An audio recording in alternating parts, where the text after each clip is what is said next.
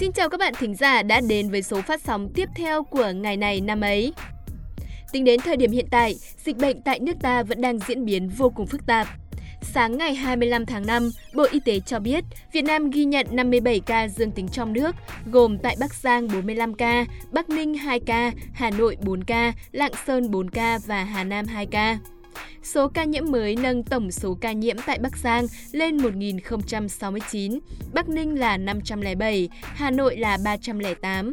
Trong đó, Bệnh viện Bệnh nhiệt đới Trung ương 89 ca, 48 ca ở Bệnh viện ca, Lạng Sơn 41 ca và Hà Nam 36 ca. Số ca mắc cộng đồng từ ngày 27 tháng 4 đến nay lên tới 2.406 ca ở 30 tỉnh thành.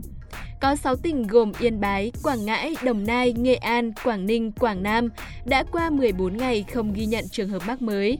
Số lượng xét nghiệm từ 29 tháng 4 đến nay đã thực hiện là 890.454 xét nghiệm cho 1.629.867 lượt người.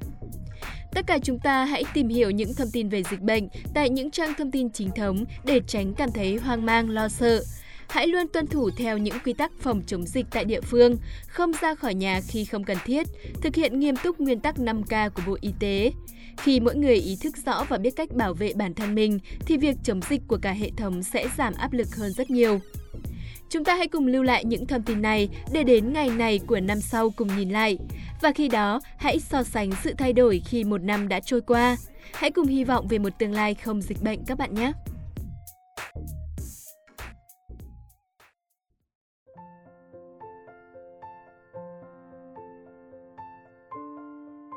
Các bạn thân mến, hôm nay là ngày 25 tháng 5, ngày thứ 145 trong năm. Đây là một ngày sinh nhật của các bạn thuộc cung hoàng đạo song tử. Xin được chúc tất cả các bạn có sinh nhật trong ngày hôm nay sẽ có một ngày an lành, một ngày làm việc may mắn và thành công.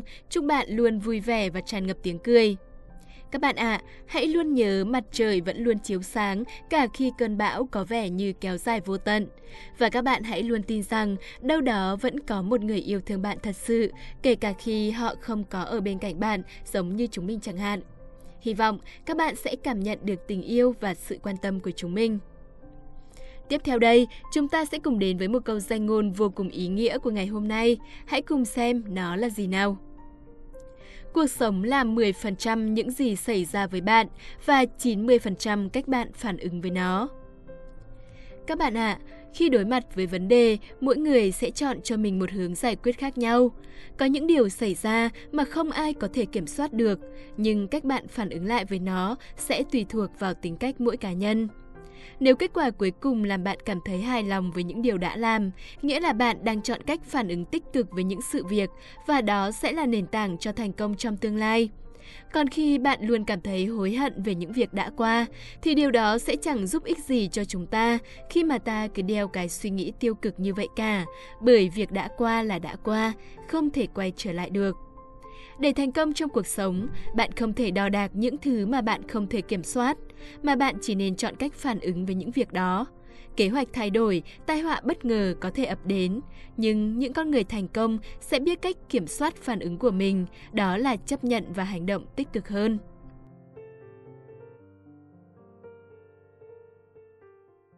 Tiếp theo, chúng ta sẽ cùng đến với phần cuối cũng như là phần quan trọng nhất của chương trình ngày hôm nay. Hãy cùng điểm qua những sự kiện nổi bật trong ngày 25 tháng 5 nhé. Các bạn thính giả thân mến, trở lại với lịch sử thời Lê, ngày 25 tháng 5 năm 1770 là ngày sinh của Ngọc Hân công chúa. Bà là con gái của vua Lê Hiển Tông, sau trở thành hoàng hậu nhà Tây Sơn với tư cách là vợ thứ của Quang Trung đế Nguyễn Huệ. Theo lời truyền tụng thì công chúa thông minh từ bé, diện mạo thanh tú xinh xắn, bản tính thủy mị dịu dàng. Chưa đầy 10 tuổi, công chúa chẳng những đã giỏi cầm kỳ thi họa mà còn thuộc lầu kinh thư, thông thạo âm luật, giỏi thơ văn cả Hán lẫn Nôm. Càng lớn, công chúa càng xinh đẹp, nết na, duyên dáng, đức hạnh, được tiếng thơm khắp hoàng cung. Năm 1786, Bắc Bình Vương Nguyễn Huệ đem quân tiến ra Bắc với danh nghĩa phù lê diệt trịnh, xóa sổ hoàn toàn thế lực các chúa trịnh. Sau khi vào yết kiến vua Lê, Nguyễn Huệ được vua Lê Hiển Tông phong là nguyên soái phủ chính dục Vũ Uy Quốc Công. Trước sự suy yếu của triều đình nhà Lê, với sức mạnh của quân Tây Sơn, Bắc Bình Vương lấy làm khó chịu trước tước vị phù phiếm mà vua ban cho. Trước tình hình đó, vua Lê theo lời khuyên của Nguyễn Hữu Chính gả công chúa Ngọc Hân cho Nguyễn Huệ để mối quan hệ giữa hai bên bớt căng thẳng.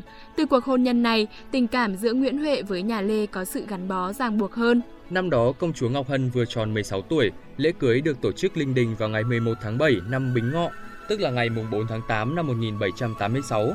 Nguyễn Huệ đã cử hành nghi lễ rước dâu rất long trọng, cho quân lính đứng xếp hàng hai bên từ cung điện đến tận cửa phủ riêng của mình bên bờ sông Nhị.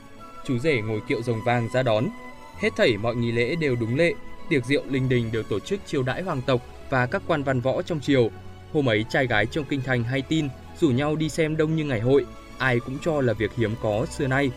Cuộc hôn nhân giữa Nguyễn Huệ và Ngọc Hân xuất phát ban đầu là ý đồ chính trị, nhưng qua quá trình sống bên chồng, bà đã chiếm trọn niềm tin, tình yêu của người anh hùng.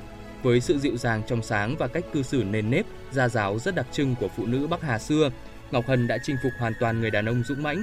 Nguyễn Huệ tôn trọng, nâng niu, luôn hỏi ý kiến Ngọc Hân về những ứng xử cần thiết với triều đình nhà Lê. Có thể nói, Ngọc Hân đã làm tròn sứ mệnh lịch sử là gạch nối giữa triều đình nhà Lê với nghĩa quân Tây Sơn. Tháng 8 năm 1786, Nguyễn Huệ đưa Ngọc Hân về Phú Xuân. Bà ở Hữu Cung cùng tả cung Hoàng hậu Phạm Thị Liên. Bà thường giảng giải kinh sách cho con em trong hoàng gia, giúp hoàn thiện các nghi lễ trong nội cung.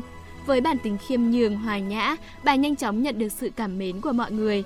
Nguyễn Huệ biết Phú Xuân là nơi xa lạ với Ngọc Hân nên ông luôn yêu thương che chở cho bà.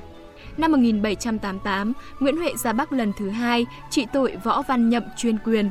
Cùng với đoàn tùy tùng 150 thớt voi, 100 võng cáng là hai chiếc kiệu sơn son thiếp vàng để Ngọc Hân sánh vai cùng Bắc Bình Vương về thăm Thăng Long. Ngọc Hân dạng người hạnh phúc. Năm 1789, Nguyễn Huệ lên ngôi hoàng đế lấy niên hiệu là Quang Trung. Năm 1790, Ngọc Hân được phong là Bắc Cung Hoàng hậu. Xinh đẹp nết na, lại có tài, Bắc Cung Hoàng hậu được nhà vua tin yêu say đắm. Trong thực tế, Ngọc Hân còn trở thành người cộng sự đắc lực, tin cẩn về lĩnh vực văn hóa, giáo dục của chồng, cũng như khuyên giải chồng nhiều việc hệ trọng khác trong triều chính ở Phú Xuân. Một số biểu văn thời Tây Sơn còn ghi lại đã ít nhiều minh chứng cho điều này. Tuy vậy, cuộc đời cũng không hẳn đã yêu ái bà. Mới 6 năm làm vợ người anh hùng áo vải, năm 1792, Hoàng đế Quang Trung băng hà. Cái chết của Quang Trung khiến cho Ngọc Hân suy sụp. Quang Trung mất, Hoàng chính hậu Phạm Thị Liên cũng qua đời.